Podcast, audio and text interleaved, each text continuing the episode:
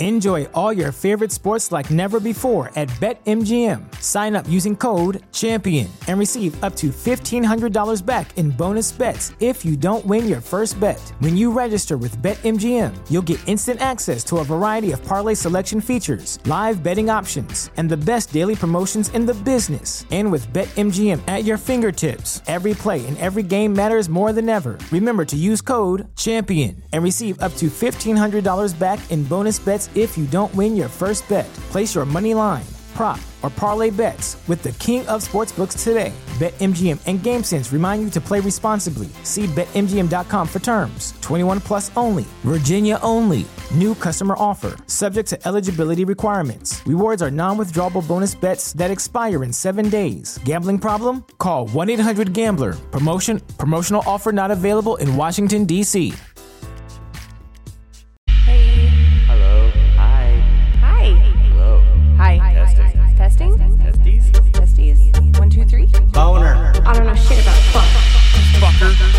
like sucking, but I ain't gay. Legit bad podcast. Fuck those honkies. Uh, oh, Welcome to Costco. I love you. He really knows how to suck a wiener.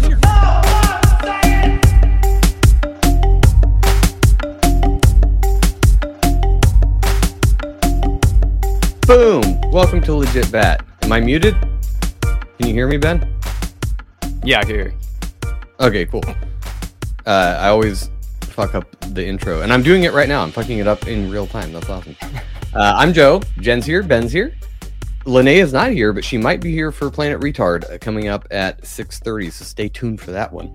Uh, what else do we got? Any other announcements or anything? I think we're good. I don't think so. I think. Uh, oh, and uh, Planet Retard, we're gonna feature Bags Draws, who did our awesome fucking logo back here, Boner. and that great sound drop. Uh, he'll he'll be on making his podcast debut, I believe. I don't think he's ever been on any other podcast. Ooh, cherry pop. of. Cool. Yeah, be awesome. But we have uh, hang on, I'm just looking at looking at buttons here. I think we're good. Do you have I voice think- meter open? Yeah, I think we're live. I think everything is working.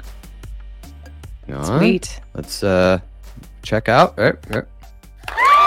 Yes, everything is working. Don't jinx it. Have you seen my wiener? We're all working. Everything's All going. right. Okay, so tonight we have a, a singer slash rapper slash. Uh, we'll let her introduce herself, but it's Testimona. Uh, she's at Testimona on Instagram and at The Great Silencing because she has a podcast herself. So, Testimona, uh, introduce yourself and what you do and what's going on over in your neck of the woods. All right. Well, thank you for having me on. My name is Testimona. Um, I also run a podcast called The Great Silencing, which is that came about just because I was getting hammered and fucking censored left and right. And uh, long story behind behind all that, but it's just a play off Great Reset, but Great Silencing because many of us are. So I am a singer, songwriter, rapper, and I've I guess I feel like this term has just been so played out for so long. But yes, truth seeker, been into that for many, many, many years. Um, the Great Silencing was a blog originally, and then it turned into a Telegram channel. And then I just started going on so many podcasts and also realizing most people like to listen or watch stuff. These days, people aren't like real keen on reading long blogs. So I switched it to a podcast. Um, so that is the gist. And as far as music, I like to fuse um, alternative hip hop with uh, dark trap, blues, and lo fi. So my music is very message based, um, very solution based as well, but also kind of aggressive. So is some people love it, some people are offended by it. And uh, my neck of the woods, shit, it used to, I, I don't know where on the West Coast, where on the West Coast are you guys at? Uh, we're up uh, about two hours north of Sacramento. So, far okay. north. Yeah. Okay, cool. Yeah, so I'm from Oregon, and I also used to live in LA. I lived there actually uh, during the whole scam scamdemic bullshit uh, when 2020 happened. Um, but I recently moved out to the Nashville area in Tennessee. So I used to be in your neck of the woods. That's where I'm from, is the West Coast. But I am out here now. And aside from music and the pod, um, I have just been doing a shit ton of work in the community. There are so many freedom festivals and events and you know, freedom cells, whatever you want to call it, out here. A lot of people just teaching people how to exit the matrix and live off grid. I've learned a lot myself. So that has been a tremendous blessing, just being able to. It feels like you're living multiple lives, honestly, because music is can be very different, um, but they do combine in certain situations. But it's been a huge blessing to to be out here and to get to meet so many people that are kind of all trying to do the same thing. That's awesome. Uh, yeah, we have a couple friends out there. Tony Merkel from the Confessions lives out there. Uh, Mhm. Scott, Scott from or Confessionals, whatever. Uh, Scott from Rebunk lives out there. There's a couple. There's people migrating over there. It seems to be a really cool area. And uh, strangely, about a half hour ago, Jen was just looking at properties over in Tennessee because we're like, how long till we can escape the uh, California matrix and get out there? Yeah, we were 'Cause- talking about the the length of time that we'd have to stay here for his kiddo because he's only ten. So we're like, okay, we have like seven or eight years. Or I could just kidnap him and take him out there and just you know. True. Yeah, there are a lot of people moving out here for sure. Um, and I have a lot of friends that also on the West Coast that have asked me about that. But yeah, it's it is kind of wild because the cost of living is going nuts. But I feel like every ever since the shit went down, people have just been migrating, usually in accordance to can you find a job where you live based on like whether or not you took the fucking you know the Jim Jones juice? Uh, that's been like a big thing. At least for me that was one of like the biggest things is like I can't even fucking live out here. Like at least not in LA um but yeah it is it's amazing. Um definitely. I don't know the people who run the confessionals but I know of them through uh Perma Pastures Farms. I've met that that whole family actually and done some work for them and so they're friends with them. They put me onto them That's awesome. Sweet. Yeah, yeah it seems like a good uh good group of people to be around out there, and it's better than where we are. I mean, where we are actually isn't that bad, but it's uh It's not that bad, but the cost of living is pretty crazy. I was kind of concerned of that though, yeah. with a Mhm. bunch of people in California migrated to Idaho a few years Oh, ago. really And the, the home prices just went nuts. So I'm wondering if that will happen in Texas and Tennessee, in those areas where people from a state where the cost of living is insanely high, they can sell their homes and go buy a house outright. They might just start raising prices out there. Who knows? But right now, it's way cheaper out there in Tennessee. Oh, your your audio just. Oh, what? Okay. Can you hear me? Your audio Yeah. just went out for some reason. I don't know if that happened on your end too, or if that's just me. Okay, I can hear you now. Uh, now it could just be sometimes uh mine does that too, but it's just my shitty connection with my headphones. I've I have like five dollar headphones. so yeah. Do we sound that. okay now? Yeah, I, I think that was an issue with my headphones actually. So, but Yeah. yeah. no, you are you are right about that. That's actually already happening. Like from what I've been told from people who live here is that in the last year they've seen rent go up between three and five hundred dollars like per month for people who are renting. I don't. The housing market obviously is is shit right now, but I think it's going to crash. So it, Yeah. I think it depends on what part of Tennessee, because some parts are still really cheap to get land, and then but if you're in Middle Tennessee, like you know near Nashville or anything, it's going to be pretty expensive. So yeah, it and, and I depends. think it's just all gonna end up going up anyway, no matter where you're at, especially in the Mhm. state. You can move down to Mexico with five grand and live like a king for like three years. So it just depends on where you're at. But uh, so I wanted to start out. Uh, we didn't really have a you know a topic or a discussion point to talk about tonight, but um, I think you'll be interested in this. This is a an email I got from TJ. Shout out TJ. Just today uh, or yesterday actually, but I just saw it today. But it's it's a little long and it- when i first got it i was like well this is very wordy and then i started reading it and he actually makes really good points i don't know what video he was trying to comment on but it had something to do with the nature of reality. So i'll uh i'll kind of condense it down a little bit but he he makes pretty good points. So he says consider all the weird shit that is our existence. We are in a world where misinformation is so rampant and promoted by people screaming that the truth is misinformation purposely by government and media, which are like the left nut and right nut of a dick reality, where science is religion, art is trash, where Mandela effects and retro causality can be changing anything and everything, where everything is a psyop and MK Ultra uh, via World Fairs, World's Fairs.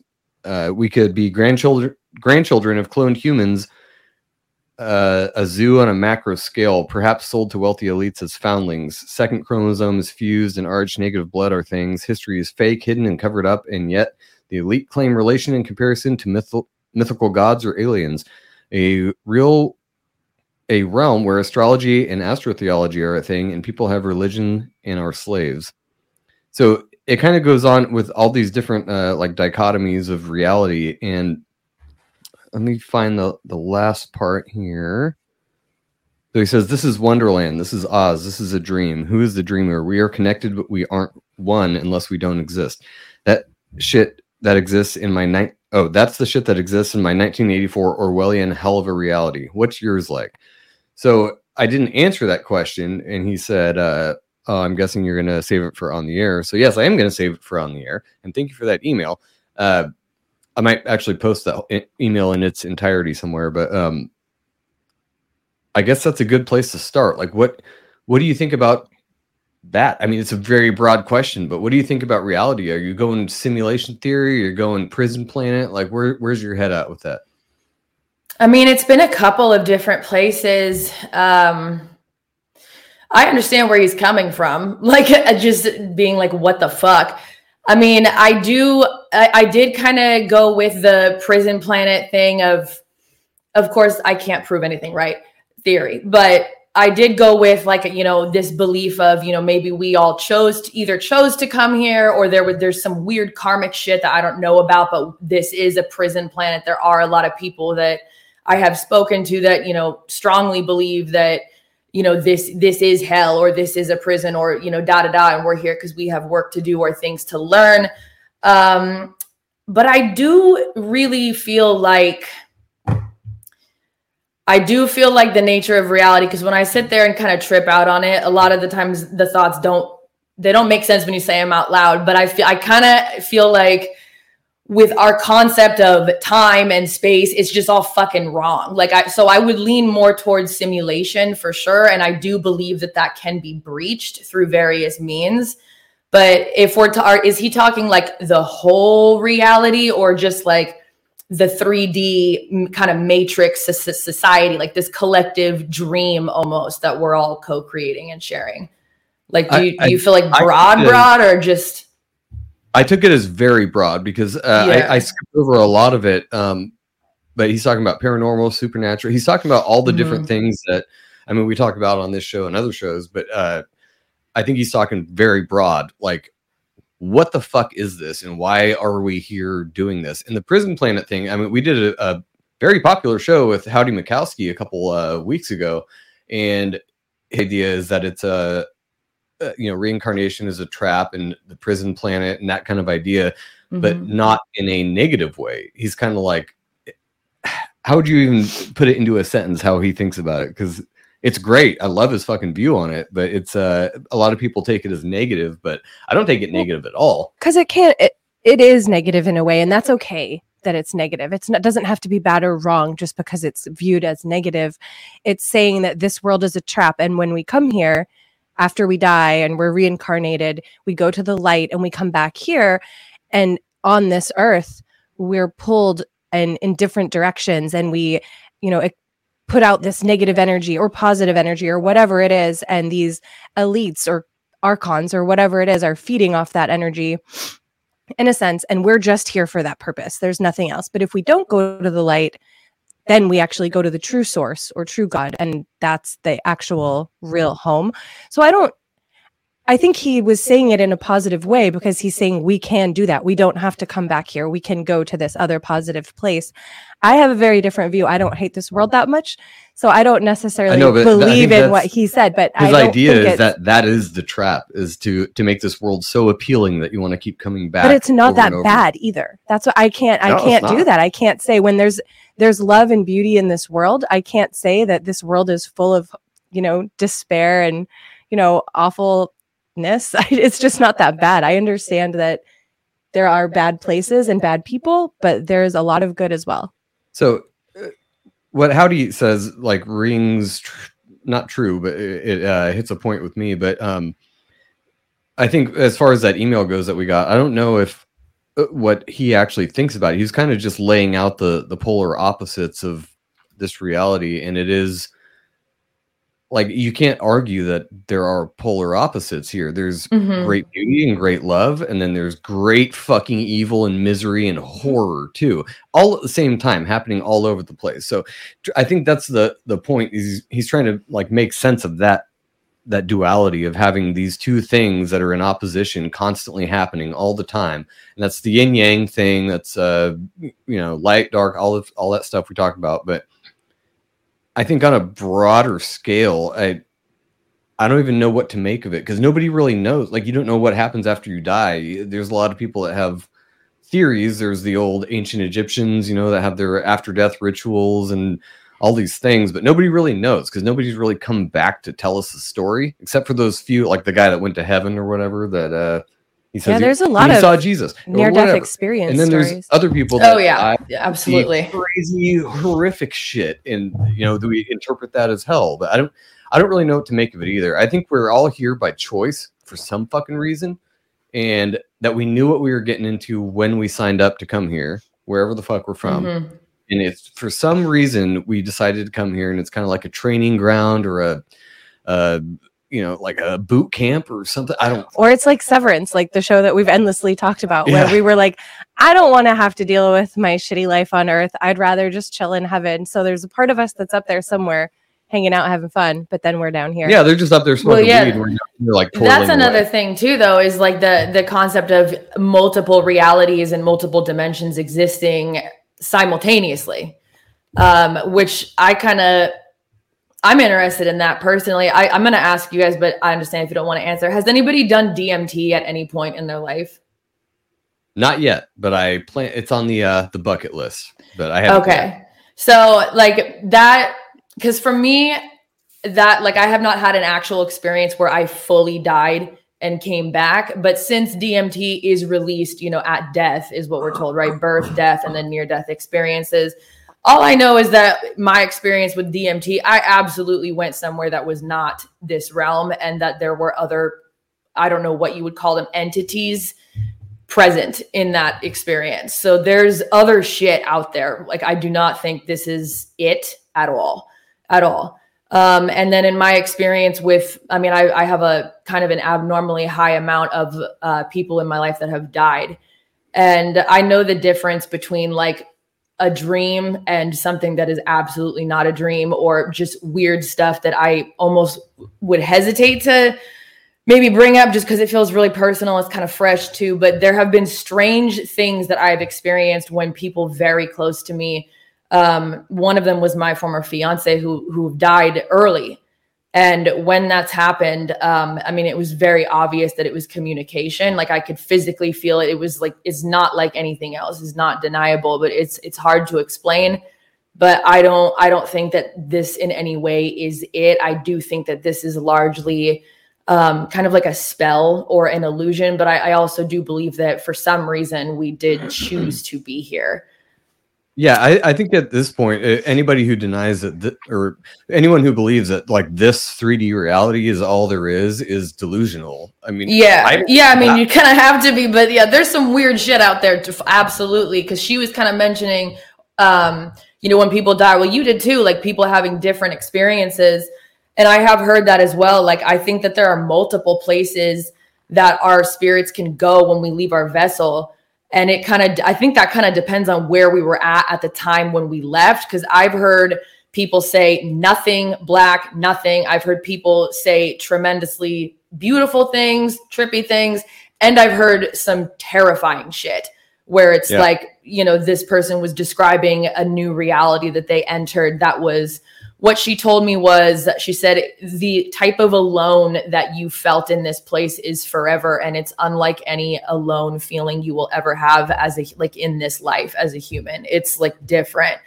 And she was shown that that was like part of an awakening for her but she, this was a person who was you know not not living well like doing a lot of really dangerous like reckless shit and so uh, that was you know when she she did you know kind of die for a second she came back but that was where she had gone and had given that message of if you keep doing this and you die as you are now this is what's waiting for you and you're not getting out and so that actually kind of like scared her straight and into living a new life she's alive today but that story stuck with me a lot too. So I don't know. There's a lot of different theories, but I do think that there is a difference between destiny and fate. I think that we have an ability to create reality way more than we are ever told in our lives. Way, way, way more.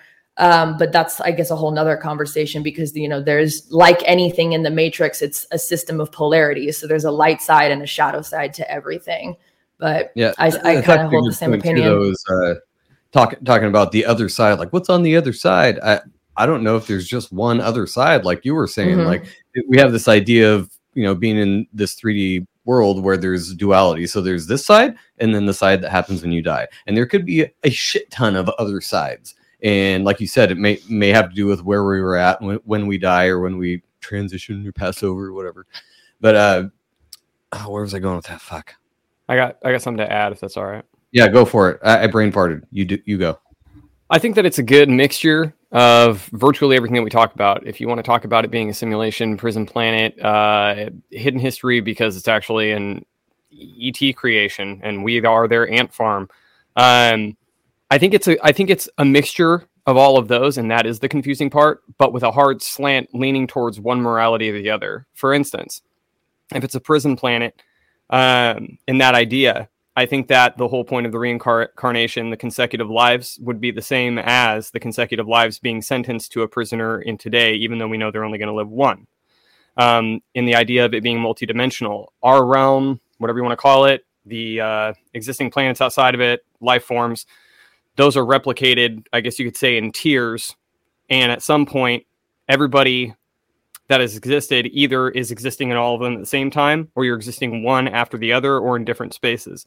So for instance, imagine like a cone. Our reality of what it is is the lowest form of all of those different entities. If it's a prison planet, we're either the bad guys trying to get redemption or we're the good guys trying to get rid of the bad people in each of those dimensions. If it's a prison planet, I would assume that it's like the idea of let's say there's five dimensions in a tier, we're the lowest form.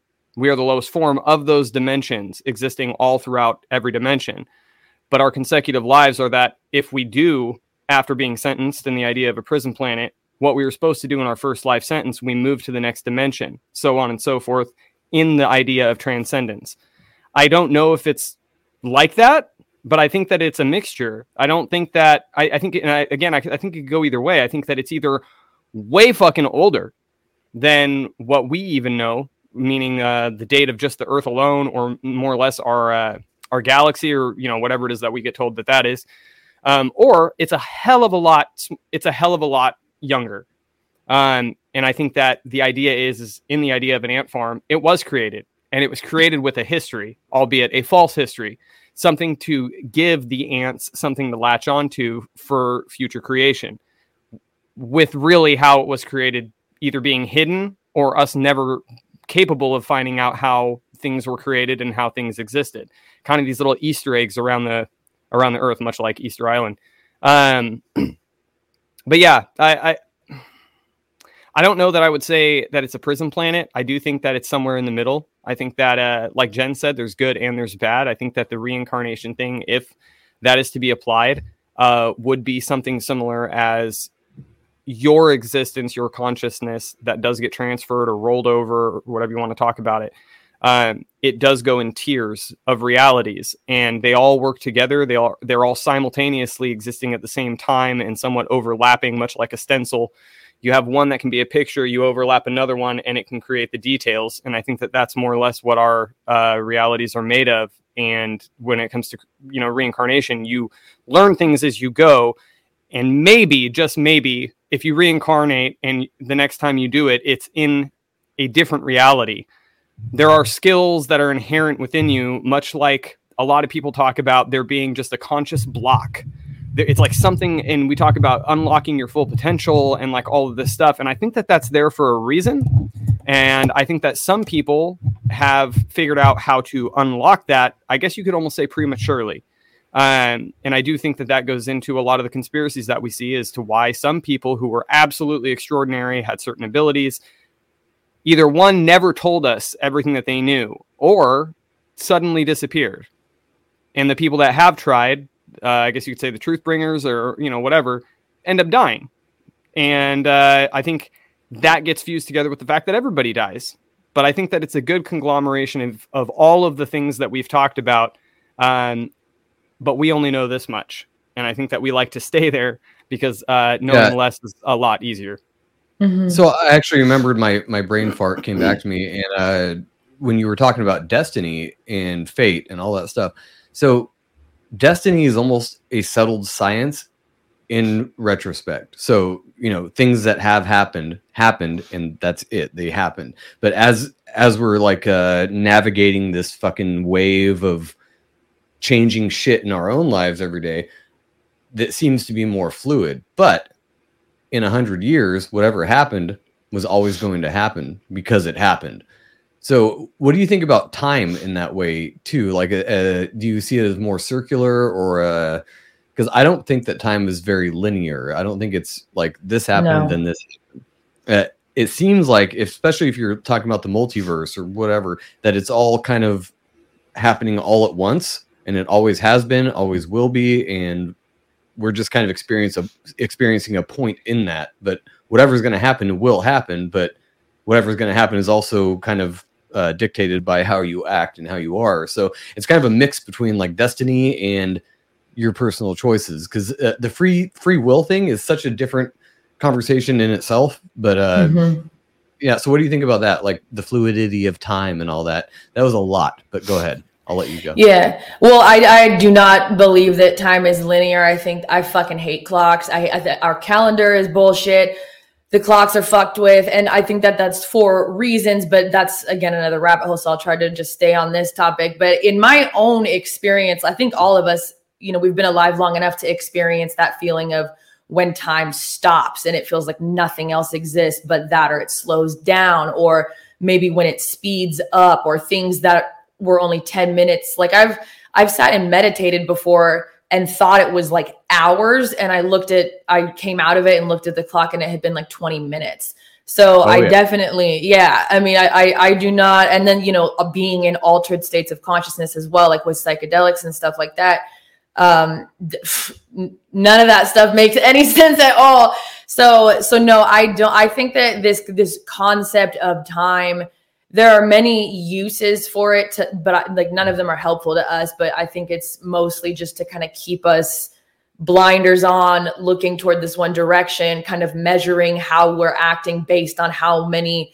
you know years that we've been alive or whatever. I, I can't say that i know if it's circular or if it's you know what it is. Let's see how did somebody somebody broke it down and i'm trying to like it's hard to regurgitate things that i still don't fully comprehend but she was explaining like the third dimension being um time space like the more but then like higher dimensions being th- the opposite like space time so like the way that you move it's almost like everything's always happening at once and you can choose to travel to different parts of time like maybe to something that's in the past or maybe to something that's in the future if that makes sense like that Yeah. that that has i've been thinking about that actually quite a bit just because the the the way that so many people are just slaves to the clock and the time and schedules. I mean to to a degree everybody is but it's just it it burns people the fuck out. It's exhausting. It doesn't feel natural at all.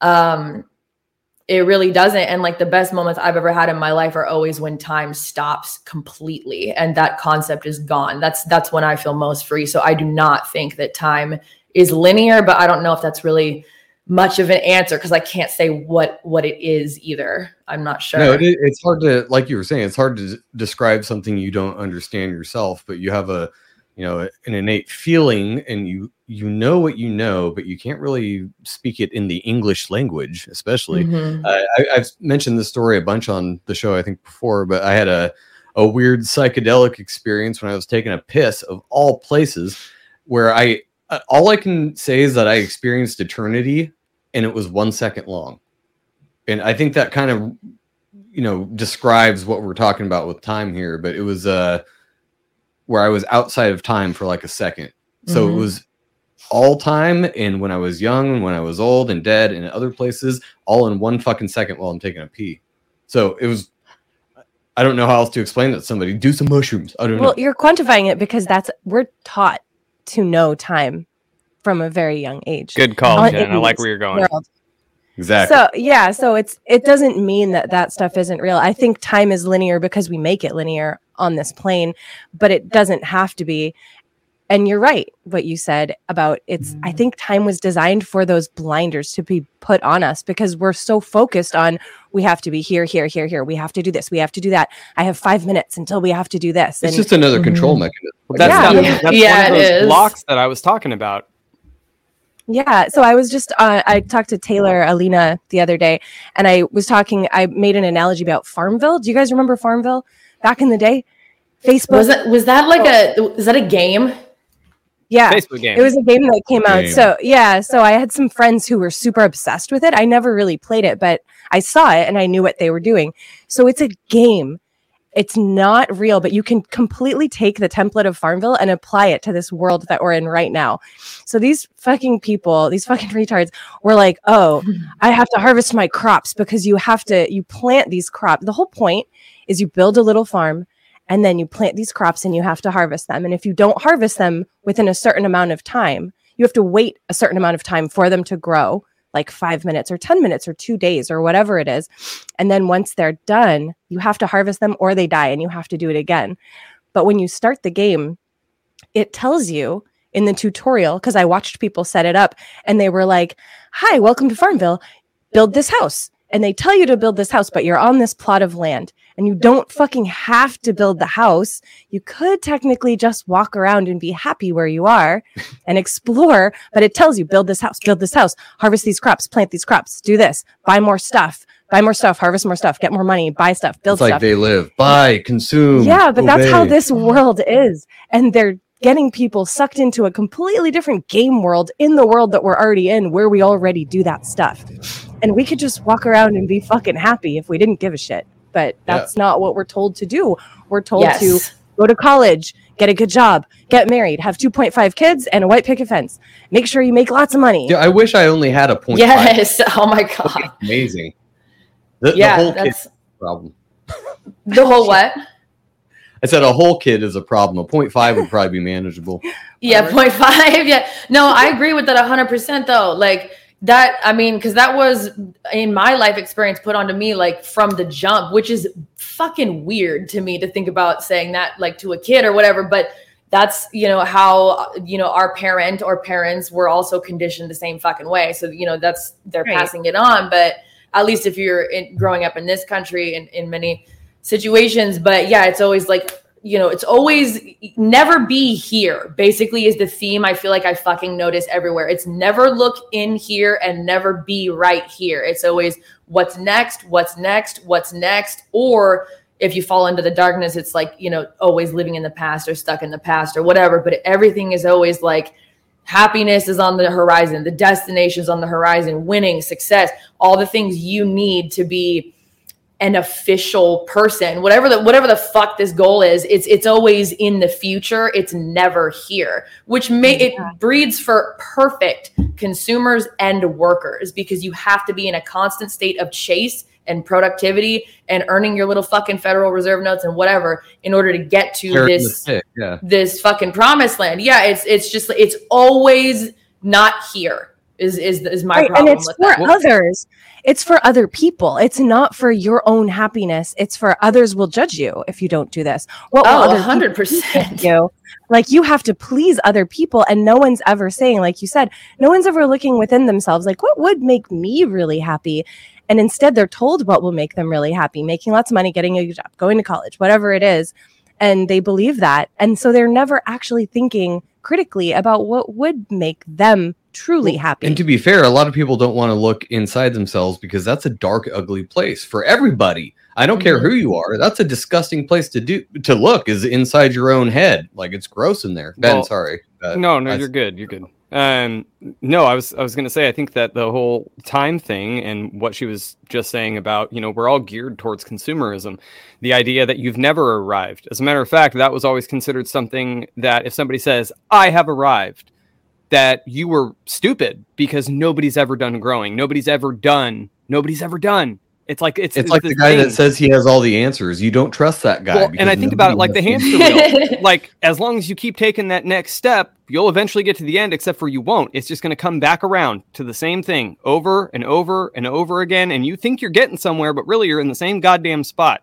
And whether it be time or anything else, it ends up being one of those things where no matter where you come from on this earth, except for in very, very which I'm starting to understand the Aboriginal tribes. I'm like, those guys fucking get it, man. They wake up, they talk about their dreams, they go, well, that means that we got to go find a fucking tree and a bird, and then they find it, they eat fruit, they take a shit, they dance, and they go to bed again. And it's like, yeah, that sounds like a, you don't need anything. You don't need to write. You don't need to make lists. You don't need to get anything more than literally what's right there around you. That makes a whole lot more sense than farming on a fucking screen so that you can get crops that don't exist to get money that doesn't exist to spend it on things that don't exist. It almost sounds like life. to impress people Yeah. about you. in a life, neither one of which really fucking matter. But all of us from all corners of the earth and all the major countries, we all have the same fundamental things. Climb that ladder, get to the top. You're either going to die trying, and if you break that ladder, you're going to try to go farther. You're going to try to stretch that ceiling. That way, everybody else is still struck. Like the whole thing is stupid. Anyway, Yeah. What do you think about that? We we've been rambling. Sorry, we do this sometimes. Oh no, I mean, I, I mean, I basically what I said. I mean, I, I do agree with that hundred percent. Like, it's, it's fucking maddening because the people who, like what she was saying earlier, who do take the time to think, well, what would make me happy? Because that, that usually the conclusions they come to highly unique, individual, personal, as they should be, and it's never what you're told when you show up here, right? Because when we when we get here, everyone's like, speak, but only speak what I tell you to say. And then you go into a public indoctrination center, aka a fucking school, and they go sit down, shut the fuck up, and repeat after me. And if you repeat after me the best, then you get the best grades. Then you're to go to college. Then you're to get the job. Then you're to get the blah blah blah blah blah blah blah blah blah. So basically, we're taught at a young age like be obedient, wait, then you get all the goodies in the future. And I could really press that like basic little it's kind of like pimping out our fucking minds at an early age. I mean, I feel like we're just sold wolf tickets from so many different angles and people call them psyops or whatever. But um, I do agree that when like first off with what she said that it's it's it's good to ask yourself that and absolutely spending time up here and really like looking at what is in there because it's not all sunshine and rainbows. It can be a very terrifying space, but um my god some of some of the biggest truth bombs i've ever come across have not been in declassified documents. They've been like massive hits that i've gotten when i've been doing that work and, and just and they're not pleasant. They're not. They're fucking terrifying. Like when you learn because some of the truths are like hey guess what? This is some shit you've been doing your whole life that's fucked all this stuff up and it's actually your fault and no one else's. Those are the truth bombs where i'm like damn okay. And so but that's what you know helps helps you change. So it, it is liberating but there's there's an admission price of you know some suffering and discomfort for sure. But it is also interesting that we knowingly or unknowingly kind of reinforce this shit amongst each other because the people that are dreamers or doing their own thing or wondering what makes them happy and are and are going against the prescription that we've all been given when we are when we arrive they're looked at as oh that person's either crazy lazy stupid dumb. They're never going to make it. They're never it's always it, there's they just get so much shit for it that it's it, they they get shut down really easily and they're like oh i must be so stupid thinking that you know whatever or they get told to grow up or it's like well odds are that person probably never even had a childhood anyway but um but yeah i mean i agree with that. It's like I, I think people would benefit greatly from from doing that uh, but we are enforced on conscious and subconscious levels i think since we were kids that that doing that is somehow bad and that we got to just stay on the clock and keep earning money. And if we don't oh god what's going to happen to us? And you know i don't know. It, it is Well, it you is might very not weird. the newest car or the newest fucking. Ugh, but that's our that shit. reality. That's what we're told is reality. I remember Yeah. thinking that after i turned into an adult i did not have very much of a childhood either. I was told to grow up when i was like 10 my dad would be like mm-hmm. grow up act your age and now that i look back i'm like i fucking was dude i was 10 so but i when i moved out on my own I remember thinking like I have to decorate for Christmas. I have to have a set of plates and forks and knives. I have to have all these things. That makes me an adult. And I never really thought, I mean I was young. I broke out of that, thank God, but I remember just thinking that I had to do all these things and be a certain way and have dinner ready by 5 and dumbass shit that doesn't fucking matter. You can do whatever you want. We didn't even decorate our house for Christmas this year. So I'm like, eh, we don't have to do that. We can still celebrate. I'm not Christmas celebrating and love, like- Saturnalia this year. Sorry. no, Sorry, pagan not overlords. Saturnalia, Jesus. It is Jesus. Yeah. But we just don't have to. It's not a big deal. Maybe we'll decorate next year. It's not that big of a deal. You don't have to do one certain thing all the time, every single year. It doesn't have to be super structured. No, yeah. And we can still make it a good time, though. It's not like we're saying we're not condemning Christmas by not putting our tree up or decorating. We're just like, ah, I don't feel like it is funny year." though, because we have a kitten. when you were talking about like introspection and looking at your gross inner self, like that's when people have psychedelic trips that they say are bad trips, is because they got so deep inside their head and saw their ugly ass self, and they're like, I don't like that. This sucks. Okay, we'll do something about it then. That's fine. Like we can all work on ourselves. Nobody's above working on themselves. Well- everybody, everybody out there, including you listeners, sorry, we love you, but you They- can work on yourself a little bit. They I, they created a really a really uh solid although or albeit um temporary crutch for that. It's called religion. It's the idea that you are nothing. You are nothing. Don't look at yourself because if you do it's vain.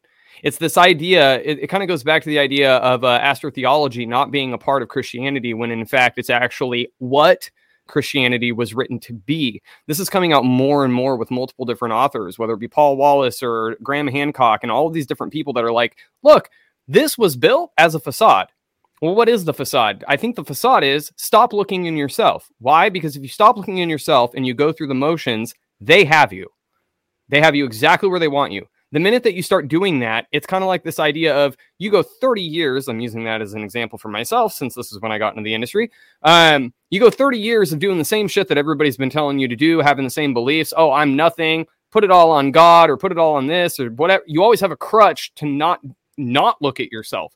That is kind of the way that society has raised us. No, don't look at yourself. Stop being selfish. Be selfless. Do it for other people. Always do it for other people. And then as soon as you do it, grandma. Yeah, as soon as you start looking in yourself, like you said, you start seeing some really ugly shit. Jordan Mm-hmm. Peterson said the greatest thing. He- He was a psychologist in the 80s for a prison. He's talking to this little guy in his 70s. He's been there for his whole life because he did just a horrible, horrible thing. And when he finally learned what the guy did, he thought, there's no way this guy is capable of that. What makes somebody capable of that? So then he really started getting into it and he figured out two things. Not only was he capable of it, but he was also capable of enjoying it and we all are capable of doing awful shit and enjoying it. But the idea is that when you look in yourself and you start pulling out all this nasty shit, it's not going to be a fun time. It's not like while you go through those journeys of different aspects in your life that are fucked up, that it's going to be this awesome thing. But the idea is you do it anyway because it's necessary. And I think a lot of people have broken through those. Granted, bad shit continues to happen because other people haven't either and that end up perpetuating this big cycle of war of people that are trying to get this stuff out and actually transcend and be better and be who they should be and who they can be and other people that have not woken up yet in any any way shape or form they they make that very difficult for the person that's trying to live their best life Yeah, and it, it does suck too because it's uh like like I was talking about with working on yourself. Ever everybody can always work more on themselves, and like you were saying with uh oh do it for everybody else, like it's for the common good or whatever. I think the whole idea of sin is based on you and you contained in yourself because ultimately what whatever they call Sure. sin affects you the most. It's right yeah, it affects other people too. Like if you fucking stab somebody, yeah, that affects that person. They're gonna be stabbed and it's gonna suck. But you're gonna have to live with that. And Mhm. right no if, matter if how you stab somebody and they die and they were pure they, they ain't got nothing to worry about. They may not even reincarnate, or maybe they transcend. You don't fucking know. But guess what? You're the one that survived. Now you got to live with it. Mhm. right. So the idea of like governing yourself and not because like, oh, if I steal something, it's gonna put out this store because now they have, you know, a loss from me stealing these temporary tattoos like I did when I was nine or whatever. That's that's a real story actually. But uh, so but it, it it eventually catches up with you and then you have to live with that and you have all these memories and you know whatever however it affects you like it could affect you in a ton of different ways. Whatever you do that's considered a sin or illegal or whatever, but it, it all it all eventually just affects you. I think and- it's and about being true, though, too. You have to be true and real. Being true and real, you'll know yourself the best. You'll have the most self confidence because you are honest with yourself. You're admitting, like, I fucked up. I did this bad thing. And you can be okay with it because you love yourself enough because you did that work. That's what that's all about. You Right. can say, I forgive that. myself. Yeah. But you're being honest and true and real. And there's something about that that is so freeing that helps people move forward. When you're holding it all in and constantly trying to hide from a truth, it's going to be a long journey and it's not going to be very fun. Yeah, at all. nobody, nobody's an Very expert. ugly. It is great though when you just say things that are true. It's fucking great. Like even if somebody's mad about it, you're just like. Mm-hmm. I'm sorry, that was true though. Like you can be mad. I'm not mad. I actually feel great. This is amazing. Like I've said, truth only hurts if it should. Yeah, and sometimes even painful truths feel better. Like I don't know if you've ever been Yeah. in those situations where maybe there's something going on between you and someone else and even if they tell the truth and it's very painful, there's almost like a release of tension because at least you know. At least Dude. you know. You don't have to wonder or guess or make a million different scenarios up in your head. You know. So it's still very liberating because you know whatever choice you make based off that information, it's based on something that's actually real and We- not we just, just this talked about this- clusterfuck. a couple of weeks ago is the idea of of somebody criticizing you or correcting you on something that you were genuinely doing wrong. People's egos get hurt, and so they get all Mhm. defensive, and they're like, "No, JK, it wasn't." And then when you find out that no, they were telling you the truth, you were actually fucking wrong. Why is that a bad thing? Why does everybody take it as like this demeaning idea? It's like, dude, if I'm going to work every day and I'm doing it the wrong way, and somebody comes up and goes, "Hey, fucked hard, you're doing it the wrong way. It's supposed to be this way." the first thing I'm going to do is go, holy shit, you mean I've been doing it wrong this whole time and now I know how it actually works? Fuck yeah, I'm going to do Mhm. that now.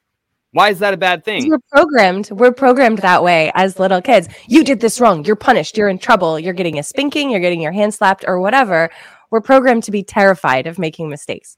or of being yeah of being wrong. I think that's that's huge in schools too. I mean think about it if you get the questions wrong which it's usually a or b yes or no you know whatever. It's whatever the teacher said. If you're wrong then you get you know either kicked out punished humiliated suspended what you know uh, but you, they, they they they do that when you're like a little kid. It's like it's either right or wrong. It's either praise or shame but it's there's no middle ground. So like I think it's a huge mark of good character to be able to take criticism and not just have it flip you the fuck out completely because for me like I, I I'll straight up say I would not even be alive if I didn't have people in my life in various periods of time that were willing to hurt my they did not give a fuck Yep. about my feelings zero fuck because they cared about my life more so they're like Right. i'd rather you go and cry in your fucking room and hate me but live as opposed to keep being delusional and reckless as fuck and get yourself killed in a few days weeks or months. And like because of that fe- i needed that feedback because i was so delusional. My ego was so thick and it still can be. It's just layers. But it was so delusional that like i had all these behaviors that were so harmful both to myself Yeah. and to people around me and i genuinely did not see it because i was also lying to myself. It, it wasn't even that i was only dishonest with the world. I was really playing myself the hardest which is kind of similar to what you were just talking about in regards to sin like who's really suffering the most for that shit. But um, what it comes that was a is that- blessing That self to get called out. Once you finally get to that level and you realize it started with you, now you start to realize that the people around you told you the tr- told you the truth. Were not the ones fucking your life over. Our and that's one of my, yeah one of my best friends. He's been on the show multiple times. He went AWOL for like a year, getting into some dark, dark shit. If, had he not have gotten out of that, he wouldn't have made it to 30. And when he first, when it first happened, I had to sit down and tell him, I don't want you to be around my family. I'm sorry. I don't want you to be around my family. I don't want any of this shit around my family. Tell me when you figure the shit out, and then we'll and then we'll talk. Year later, I found I uh, saw him, and he had lost like 60 pounds because of what he was doing. This is a big dude, and he ended up joining the military. He got his life cleaned up. Spent eight years. Now he's got a family with two kids. Just had a second one. And when he was in boot camp, he used one of his phone calls. I think he gets three. He used one of his phone calls to call me, bawling on the phone, and he said, "You know." When you first told me you didn't want me around you, I blamed you and everybody else for them pushing me away for something that I genuinely felt like I wanted to do. He said, but now that I've gotten out of it, I realized it was me pushing everybody else away, and I'm really sorry for that. I'm like, Sometimes, though, exactly what you said, I would rather have told him the truth and not have had my friend die before he was 30 than Mhm. hurt his feelings, lose 11 months, and have him back way healthier. It, it, it if you just, it, and this is where you have to surround yourself with those same kind of people. And it sucks too because uh, it's hard to get to that point for everybody. I'm speaking from experience and from Yeah. uh, observation that it's very hard to get to that point where you can be like, I was wrong about literally everything. That's the last thing anybody wants to say is I was wrong. I mean, being lied to, that's one thing. Like, I mean, Right. all of us in this community are like, yeah, we've been lied to. Fucking yeah. But Yeah. say, oh no, I was actually dead wrong about all of this is a very hard thing to do because then you have to look, you know, the opposite uh, point of view in the face and be like, that's what was real. And I've been harping on this fucking thing for so long. I'm thinking I was right. And uh, yeah, it's not, it's not an, an easy thing to come to grips with. the fact that those opportunities are presented and we are afforded the opportunity to witness them and experience them is what makes me think that this world is not a prison planet by the way Yeah, it's like a school. yeah it's more like that i don't I did necessarily hear that theory too. That it was like a school where you're you're supposed to learn how to love and and also also to receive love, which can be almost harder depending on who you are. But I have heard that that before a couple times where it's like a school of love. I'm just like, God, it's fucking brutal, whatever it is. But sorry, I didn't mean to cut you Yeah, off. they're like we're gonna throw It- all it this is. crazy shit at you and you still have to love good luck have fun Yeah, yeah, exactly. That's like saying, I'm going to slowly squeeze the life out of your neck, but you still have to breathe. Yeah, pretty much. I just you, you find a way out. find a way out. Yeah, it's not easy like don't get me wrong this world isn't fucking awesome all the time i don't think it's super easy No, to it's a just daily breeze through it. struggle. like it Yeah. is it totally is but there are good things that can come of it I there are think, such personally. victories you can have though that make it worth it every time where you're like, Mhm. You're you're struggling for years or months or whatever whatever you know particular thing you're going through where it just seems impossible and you're just like fucking down in the I- dumps all the time and then one thing happens and you're like ah fucking worth yeah, but it. I got a theory about that, Joe. I got a theory about that. When you hit rock bottom, anything that doesn't drag you down farther is something to help you continue, and it is better. That's the thing Going when up. people are talking about, yeah, when people are talking, you're either moving up or moving out. Eh, Whenever somebody hits rock bottom, you you don't have another layer. If you do, this is where people break because they That's aren't getting dark. anything. Well, sorry. Uh, it's when people don't have that little breadcrumb that keeps them going. But I think that we're geared when we hit that level to start finding the silver linings in the shittiest situations. Whereas before that rock bottom, we wouldn't have looked at it as a silver lining. Hell, we may have looked at it as something shitty. But when you're going through something really, really bad, and let's just use uh, withdrawals. When you're going through withdrawals, and the one thing you want is just a little sip of water, and you get a sip of water, and it's like, oh my god, oh that was the best thing in the world. When you're hungover, uh, and it's like, oh, I just want water. The simplest thing, and it's that thing that keeps you going. And then when you look at that in a larger aspect, that's exactly, I feel like that's how all of our brains are. When we hit a certain level on the downslope, everything that happens to us can be looked at as something good if we want to make it that way. And I think it's that that's where you start to learn more about yourself. yeah I, I think i've titled like seven of our shows like a matter of perspective because it's all fucking Yeah, perspective You're right. Yes, that's what I was just thinking in my fucking head. All Is just yeah, perspective. Well, the stuff you said about rock bottom too. I mean, that's extremely powerful, and I, I relate to that a lot. Just like as some, some, I mean, I'll just fuck it. I'll just say it. Whatever. I've been in recovery for like a number of years. I used to be a heroin addict, so like, and I was living a really fucked up life. And I've been clean for 13 years now. So, and I didn't think I would be able to pull that shit off, but I had to hit rock bottom before I could get sober. And then since I've been sober, I've also had to hit a number of rock Yeah. bottoms around emotional be- like reactions, patterns, behaviors because just because I stopped doing dope just did not just make me this stand-up fucking person that knew how to interact with other people because I was a fucking lunatic and I still can be. I'll be honest. I still absolutely can dope be. is fun though i mean yeah. to be fair dope is fun but yeah carry on Yeah, yeah. I mean, it's it's much better than what it was. Like it was a fucking pride. I'm not saying that's not, you know, I could, I'm don't have the potential to be a problem to somebody like I totally do. I still have to do the fucking work. I still have tons of shit that I have to work on. but it's always those rock bottom moments where it's like you're it's literally like ah they're all different but it's either like die and death is right here in front of your fucking face or change and then and then when you're like oh i can't pick which one i want to do that's even more of kind of like a shell shock of wait you can't pick between life and death like how fucked is your head right now dude? So then you get hit with that that layer right there too. But that's what I, I guess what i was trying to say when i felt like the biggest truth bombs that i've ever had didn't even come from like outside things. It was just the revelations when you have those pockets of being separated from your own ego even if it's just for a little bit because whenever you witness your ego like outside of it you're fucking horrified at its behavior. Like every time and you're like holy shit what have i been doing? And i i mean i had that experience just a couple months ago. I can't blame it on drugs now. It's just me.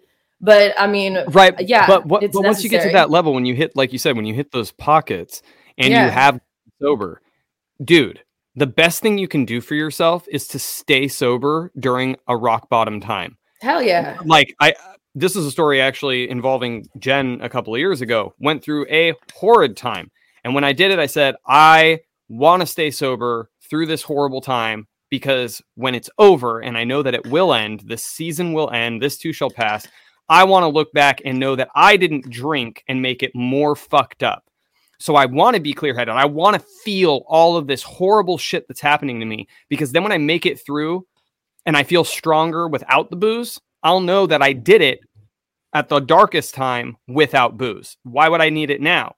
And one of the things I told her was I was reading this book during this time and I was by myself. I had earbuds in, I'm vacuuming the house, and I had just read through this chapter on uh, abandonment. And at the time that I had gotten the book, I was like, eh, this is just going to be a crock of shit. I, I didn't get through the prologue before every page had me just bawling. I was like, I had never, ever, I had never identified with something so heavy in sometimes nuanced times, not necessarily physical abandonment, but emotional abandonment. And when I finally got to the fourth stage out of the five, and I, I read this part, and it was talking about a lot of the times, and this is what the whole book was geared towards nobody's ever abandoned you. You abandon yourself by blaming them for abandoning you. And when I got to that point and it was like, what it what does it look like when you didn't abandon yourself? Do you know who you are? Do you know what loving yourself is like when you haven't done it for so long? Because that's when the abandonment started. I flipped the fuck out. I texted Jen and I was like, oh my God. And uh I it was it was a huge, a huge brain explosion for me because I'm like, yeah, that's fucking true.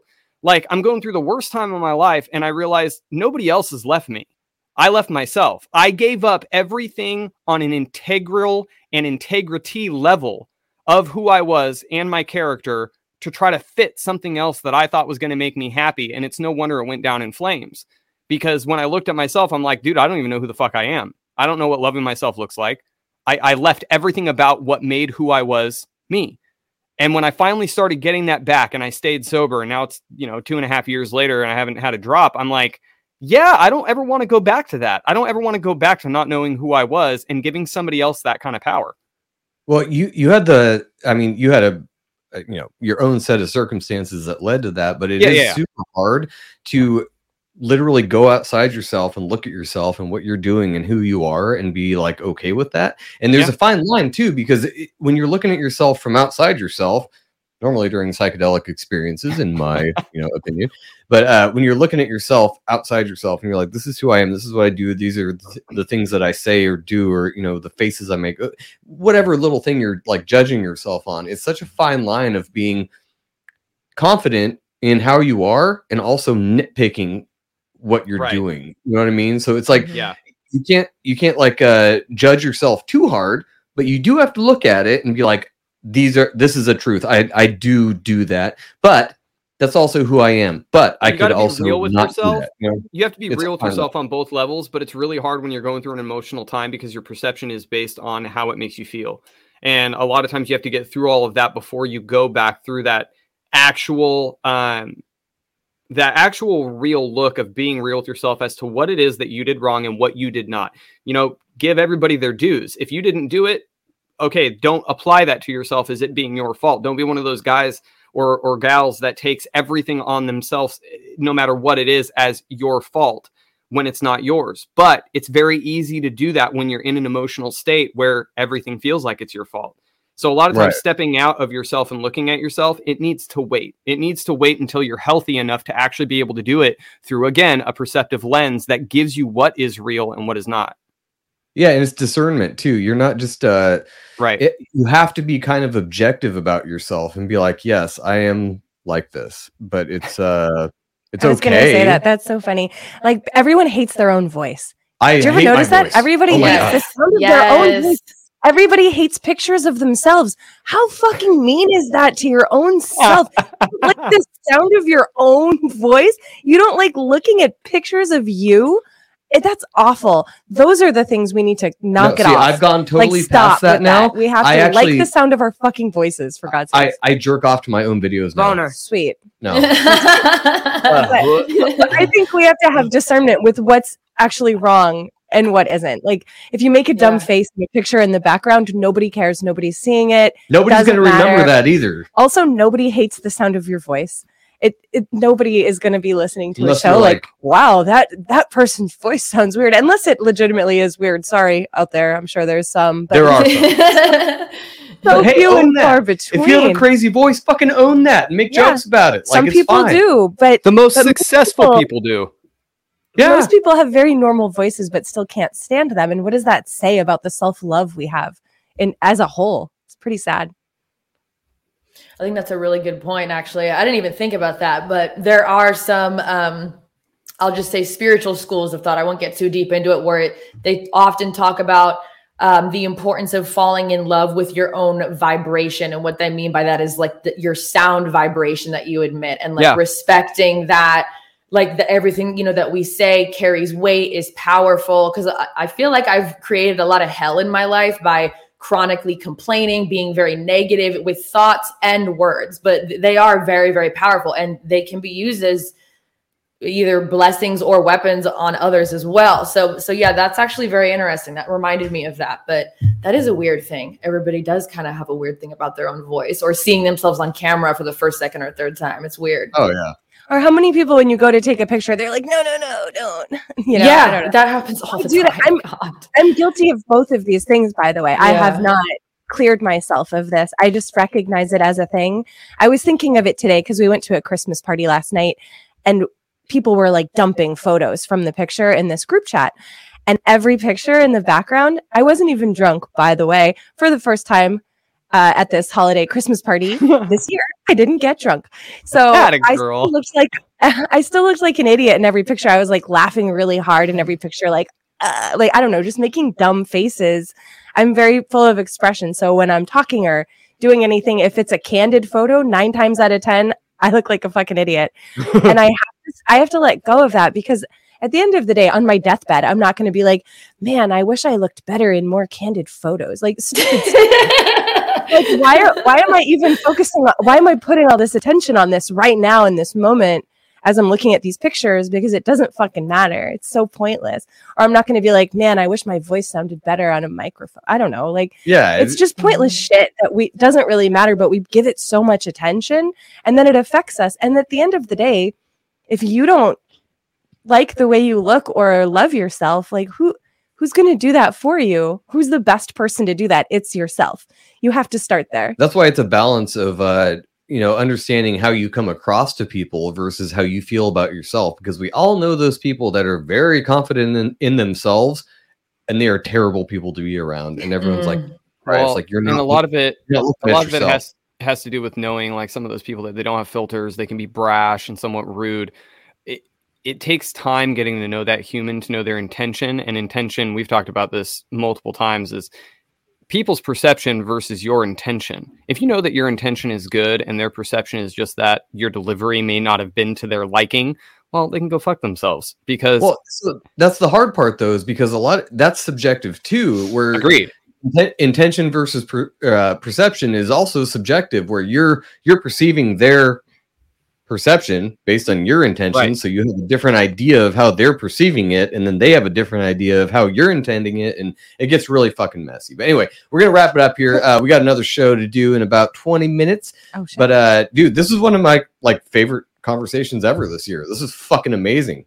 It's Just- great. I'm, su- I'm super grateful for it. This is fucking awesome. And I didn't even know you guys at all before this. So the fact that we all just jumped on and this is what happened, that's fucking dope. This is what we do. Yeah, this was super cool. You should actually come on for a Planet Retard episode sometimes. So every Sunday we do like we just read silly news articles and we just kind of make fun of them. We're not like giving it too much It's a attention. re- it's more relaxed. it's you know. more to like point at the world being silly and like, hey, look at this Mhm. clown town we live in, haha. And it seems like that would be right up your alley. Just Yeah. to give some positivity to the negative things that people see or to point out like clickbait in the news or articles written by AI. And I guess funny. that's a great way to close Ooh. too. Is uh, don't take yourself too seriously Mhm. at all. I don't. I laugh at myself all the time. It's great, and to the to the point of self deprecation, which is great for the audience. Not so great to me, but uh, Well, no, make make fun of yourself. Realize where you have mistakes. That's fine. Everybody does. So don't don't think you're weird if you like treat people a certain way. Like just work on it. Just notice it at least. Well, and, Sorry, and we're all going to do a, a, a slightly extended segment on Planet Retard on top of the uh, general retardedness that we can find in the world. Uh, we'll also be doing a segment of what grinds our gears. Joe asked me to lay out some of the most petty shit that really pisses me off. Um, if you guys have Okay. anything, That list is so long. Did you It's gonna be abbreviate it? well, I mean, it's No, only we'll eight go through points. all of them. It's only eight points. but uh but no it, if you guys have anything just like the dumbest petty shit that re- for whatever reason whether it, it should be or not if you guys have any dude send us an email let us know what it is that really just grinds your gears throughout your general day that you just really dislike and i'll pick one or a couple or all of them to read uh the next time we do that segment Hell yeah. Well, Damn. testimony. Tell everybody where they can. I'm going to put it up on screen, but let the audio uh, listeners know where they can find you. Awesome. So you guys can find me uh, on my website, which has a link to everything, both music and podcast. Also, my merch store. I also sell uh, really cool concealed knives, non-permissory environment tools if you're interested in those. And I make Nice. my own merch as well. So check out the store if you're interested in some shit like that. Uh, you can go to tesstamona.com. That is T E S S T A M O N A.com. On all social media platforms, I am at Tesstamona. And I also have a backup account on Instagram for the podcast, and that is at The Great Silencing. If you are on Telegram, you can find that uh, Telegram chat is The Great Silencing Uncensored on Telegram. And then I just got on Rumble because YouTube's fucking removing my videos and shit. So I just got on Rumble, and that is The Great Silencing with Tesstamona. Um, yeah, that that like happened a week ago. So now I'm on Rumble too. But yeah, Awesome. Tesstamona pretty much everywhere.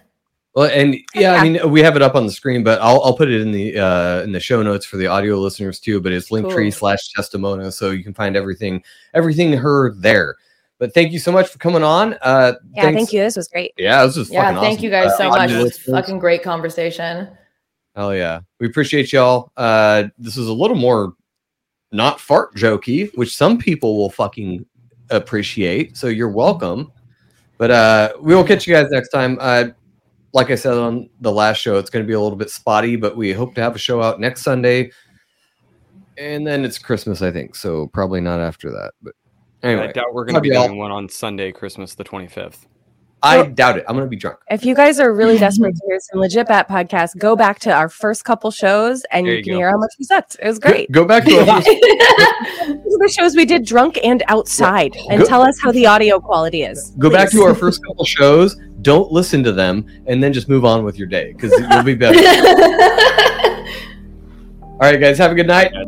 You say farewell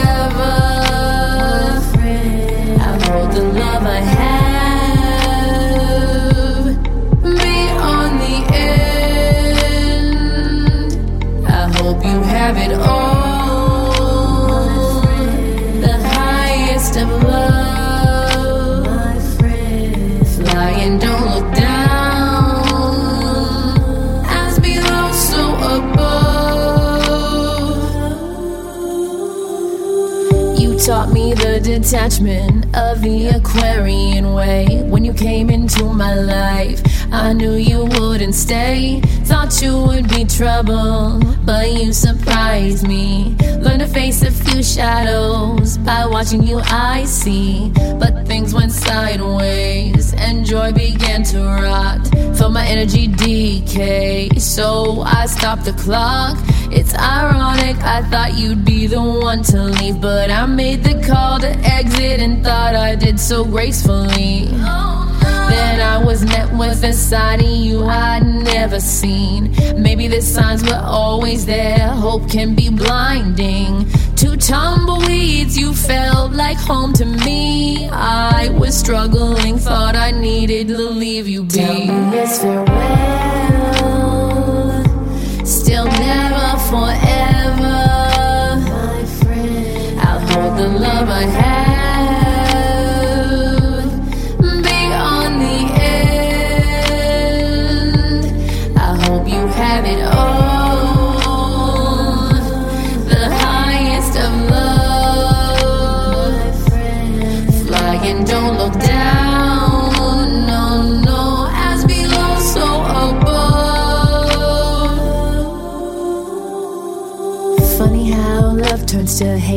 Like that, peace turns to rage. But I know that's just ego. Oh, building a cage. You are just a mirror for the space I need to create. And until I find someone who's yes means yes and no means no, I'll be building on my own. But truth be told, my heart still loves you.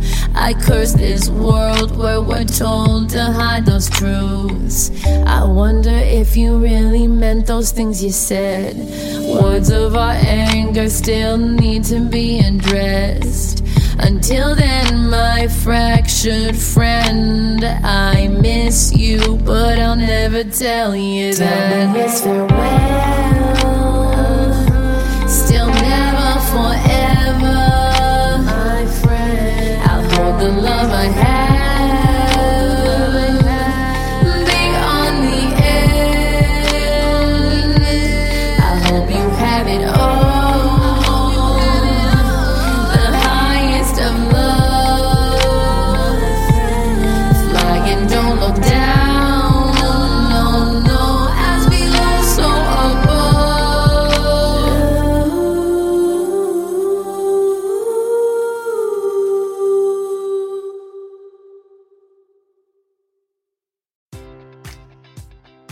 Enjoy all your favorite sports like never before at BetMGM. Sign up using code CHAMPION and receive up to $1,500 back in bonus bets if you don't win your first bet. When you register with BetMGM, you'll get instant access to a variety of parlay selection features, live betting options, and the best daily promotions in the business. And with BetMGM at your fingertips, every play and every game matters more than ever. Remember to use code CHAMPION and receive up to $1,500 back in bonus bets if you don't win your first bet. Place your money line, prop, or parlay bets with the king of sportsbooks today. BetMGM and GameSense remind you to play responsibly. See BetMGM.com for terms. 21 plus only. Virginia only.